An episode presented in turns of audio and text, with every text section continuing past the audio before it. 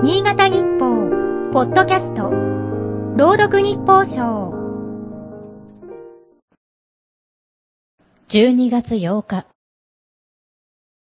雪の降る夜の静けさは特別だ。上越市の児童文学作家、杉美希子さんはこう書いている。透き通った水のようなものが部屋中にいっぱい詰まっているような、シーンと張り詰めた静けさだ。角巻の歌。音もなく、しんしんと積もる雪。明朝にはどれだけ積もっているだろうか。そう考えると、なんだか緊張感も高まる。あらゆるものを覆い尽くす雪をもたらす寒気の厳しさも伝わってくる。新潟の冬には大きく分けて2種類の寒さがあるように思う。まずは雪が多く降る地域の凛と張り詰めた寒さ。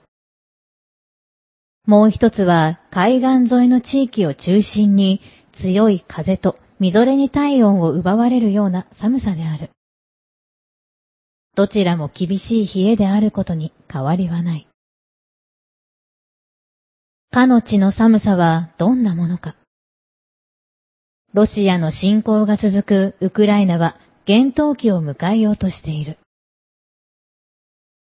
各地のエネルギー施設が攻撃され、配管で熱湯を送って温める地域集中暖房や電力の供給に深刻な影響が出ている。